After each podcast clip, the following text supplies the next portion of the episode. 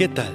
Bienvenidos una vez más al devocional con el pastor Gerson González, donde día a día nos acercamos a las escrituras para conocer y experimentar el poder del Evangelio. Deseamos que seas grandemente bendecido mientras escuchamos la palabra de Dios, porque la palabra de Dios no está presa. Comenzamos.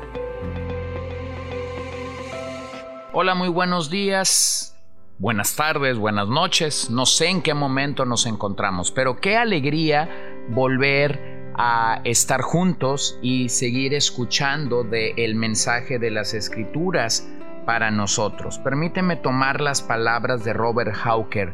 Tú me formaste, Señor. Precioso Señor Jesús, has hecho todo por mí y has provocado todo en mí. Me formaste desde el vientre y ahora me has hecho en ti mismo. Me has redimido y me has lavado de mis pecados con tu sangre. Llevaste conmigo toda mi indecencia y me llevaste con todas mis penas. En tus bondadosas manos, Señor, deseo yacer, esta y todas las noches, y en la noche de la muerte bajo la bendita seguridad de que cuando mi corazón desfallezca, y mi fuerza falle, tú serás la fuerza de mi corazón y mi porción para siempre. Amén. Así que qué bueno es saber que podemos confiar en el Señor. Qué bueno es saber que podemos saber que porque Él nos formó, Él tiene control absoluto de nuestras vidas, de nuestras almas. Así que aferrémonos a esta realidad en el Señor, aferrémonos a que Él sabe mejor que nadie lo que cada uno de nosotros necesitamos. Y vamos a retomar y concluir el contenido del Salmo 128 en esta ocasión, el salmo que nos anima o nos alienta a comer y a comer en familia. Así que yo quisiera que en esta hora pensáramos claramente en lo que aquí tenemos para nosotros, lo que aquí tenemos delante de nosotros y que hacemos bien en llamar y en captar nuestra atención en este momento. Así que hemos dicho que este es un salmo que va en, en progreso, primero hablando del hombre bendecido, segundo hablando de la familia bendecida y finalmente hablando de la nación, la nación bendecida. Así que sigamos viendo cómo es esa familia. Porque en ese modelo que hemos tenido de poder dar gracias a Dios por la unidad, por la comida, porque podemos comer, porque mamá ha provisto ese alimento y por una descendencia que está emergiendo. Bueno, qué maravilloso cuadro, ¿no lo crees? Ahora permíteme pensar en nuestras esposas como la vid del hogar, como el lugar de donde brotan los verdaderos frutos del hogar. Así como la vid o de la vid surgen los racimos de uva, Dios escogió a la mujer para que de ella, solo de ella, surjan los hijos. Es así como hay gozo en la mujer cuando cumple ese propósito divino. La imagen de la mujer en el poema revela las costumbres y las percepciones antiguas, características de las sociedades patriarcales.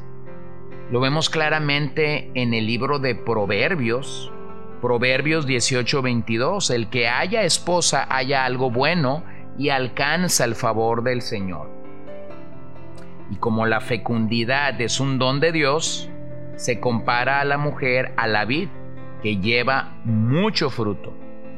Ese tipo de sociedad recluía a la mujer a las esferas íntimas del hogar. Además entendía que el rol de la mujer es realmente el de una agente para la procreación, que era una forma de garantizar la posesión y de propiciar el trabajo adecuado que hace prosperar la tierra. Proverbios 19:14. Casa y riqueza son herencia de los padres, pero la mujer prudente viene del Señor. Bueno amigos, hermanos, disfrutemos de ese regalo entonces que Dios nos ha otorgado. Si estás en el matrimonio, si estás en el estado del matrimonio, y estemos agradecidos de lo que Dios ha tenido a bien compartir con nosotros. Entonces era así como en el concepto judío se presentaba la dicha, el gozo de tener una familia numerosa, particularmente el hecho de procrear hijos varones. La imagen que se pone de relieve aquí es la vida nómada, que incentiva la reunión del padre y los hijos varones alrededor de una alfombra en el suelo que servía como una mesa para comer. Es de ello que el profeta Ezequiel en el capítulo 19, 10 y 11 dice, Tu madre era como una vid en tu viña, plantada junto a las aguas, estaba llena de frutos y ramas por la abundancia de aguas tenía ramas fuertes, propias, para cetros de gobernantes, y su estatura se elevó hasta en medio de las nubes y fue vista a causa de su altura y por sus muchos sarmientos. Bueno, el pecado de muchos de nosotros es que hemos hecho de la mesa un lugar de confusión, de discusión y posiblemente no de comunión. Así que en el cuadro que tenemos en este salmo, el olivo es una señal de honor y victoria. Esos hijos que están surgiendo del aljaba, del Salmo 127, ahora están transitando por la vida y están, y están aprendiendo a honrar a sus padres. El olivo entonces es símbolo de vitalidad y de permanencia en la labor que se está llevando a cabo. Obsérvalo ahí en Salmo 52 otros, 52.8. Pero yo soy como olivo verde en la casa de Dios. En la misericordia de Dios confío eternamente y para siempre. La referencia al olivo puede aludir a los muchos frutos que brinda un árbol envejecido, pero lleno de vida. Así que el trabajo adecuado, la comida abundante, la felicidad, la fecundidad de la esposa, el diálogo grato, el respeto de los hijos. Esto es lo que para el salmista del Salmo 128 representa verdadera felicidad. Entonces la persona que teme al Señor es bendecida abundantemente de esta forma específica, de esta forma concreta y de esta forma clara. El hombre que teme a Jehová es bendecido por Dios de esta manera. Disfruta a su familia. Solo Dios puede dar esa verdadera felicidad. Observa alrededor de ti. Observemos alrededor de nosotros cómo los hombres y las mujeres de nuestra generación trazan todo un plan para alcanzar y lograr la felicidad, pero eso llega a ser realmente una utopía, porque nunca, al menos que comiencen a temer y a, a Jehová y a andar en sus caminos, podrán obtenerlo. Bueno, lleguemos al final del Salmo. Hemos pasado de la persona bendecida a la familia bendecida y ahora observemos finalmente una nación bendecida. El Señor te bendiga desde Sión.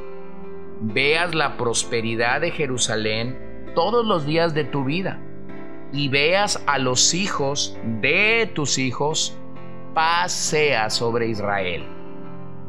En la visión del Antiguo Testamento, no se puede separar la bendición del individuo, de la familia y de la nación. La bendición de Dios emana del mismo templo de Jerusalén. Desde Jerusalén está brotando una bendición y para ellos el epicentro de esa bendición es el templo. Esa bendición alcanza a toda persona, a toda familia y finalmente a la nación. Observen cómo el shalom, el shalom, la paz de Dios, incluye el bienestar de los tres, del hombre, de la familia y de la nación, y de todos en una relación armoniosa. Así que el Salmo hace claro que la bendición de la familia y la bendición del pueblo de manera general es un don de Dios. Esta paz es la que vendrá sobre la cabeza del hogar, que en este salmo en particular es un hombre temeroso. Y entonces él comparte esa paz con los suyos hacia el interior de su hogar. Así que gozo y paz para este hombre. Gozo y paz para este hombre. Gozo y paz para su familia. Gozo y paz para su nación. Es algo que debe fluir de Dios. Es algo que debe florecer. Así que qué maravilloso es que florecerá como padre, como adorador, como un hombre que ama su nación. Y luego los hijos de tus hijos. El ideal es que los hombres se, se rejuvenezcan con los nietos.